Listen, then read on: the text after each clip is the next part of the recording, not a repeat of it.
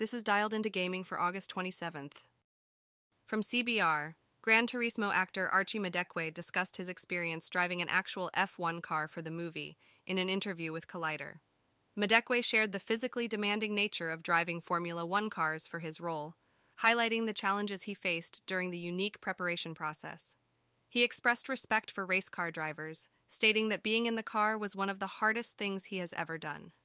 Director Neil Blomkamp opted for real life F1 sequences in the film, drawing inspiration from Top Gun, Maverick's use of actual military jets. David Harbour, another cast member, found working on the film difficult, particularly due to the high speed nature of the racing scenes. Gran Turismo is now in theaters. Is now in. From Nintendo Life. Warframe developer Digital Extremes revealed at TennoCon 2023 that cross platform saves are coming this year. A specific release date will be announced soon. This feature will allow players to access their account and progress across all platforms. In addition, TennoCon 2023 showcased updates for Warframe's 10th anniversary, including limited edition heirloom collections with unique skins for Frost and Mag. A new narrative arc called Whispers in the Walls will begin in winter 2023. The Abyss of Dagath seasonal update, coming in October 2023, introduces the 54th Warframe Dagath, along with new weapons and quality of life improvements. The Warframe mobile experience is also set to launch in 2024.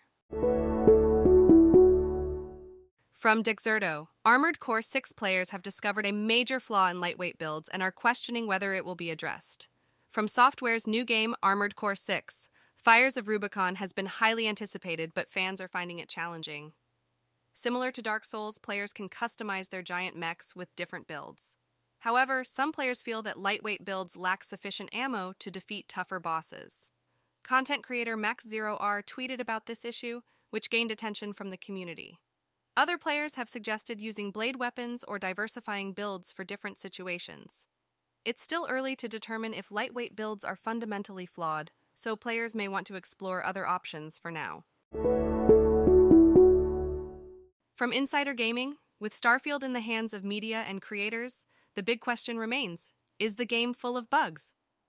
Journalist Tyler McVicker, under embargo, said he hasn't encountered a single bug after 15 hours of play. Speaking with anonymous sources also under embargo, the sentiment is the same. Five individuals who have put in varying amounts of time into the game reported experiencing only one or two bugs at most. Additionally, most of these bugs have already been listed to be fixed in the Day 1 patch. Microsoft Game Studios head Matt Booty claimed Starfield would have the fewest bugs of any Bethesda game, which seems accurate based on early impressions.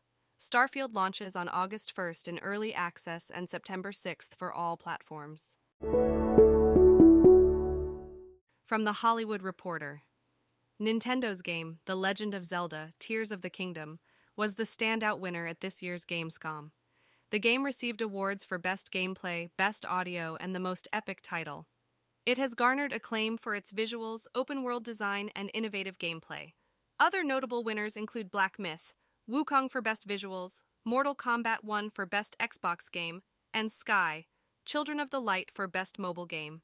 Gamescom has become the primary video game conference after the cancellation of E3, it has already set its dates for next year, running from August 21st to August 25th, 2024. Dialed In is written and read by artificial intelligence. You can find out more at dialedin.today. Soon, we'll have, have CTA to provide feedback at dialedin.today slash feedback and ask for new topics at dialedin.today slash topics.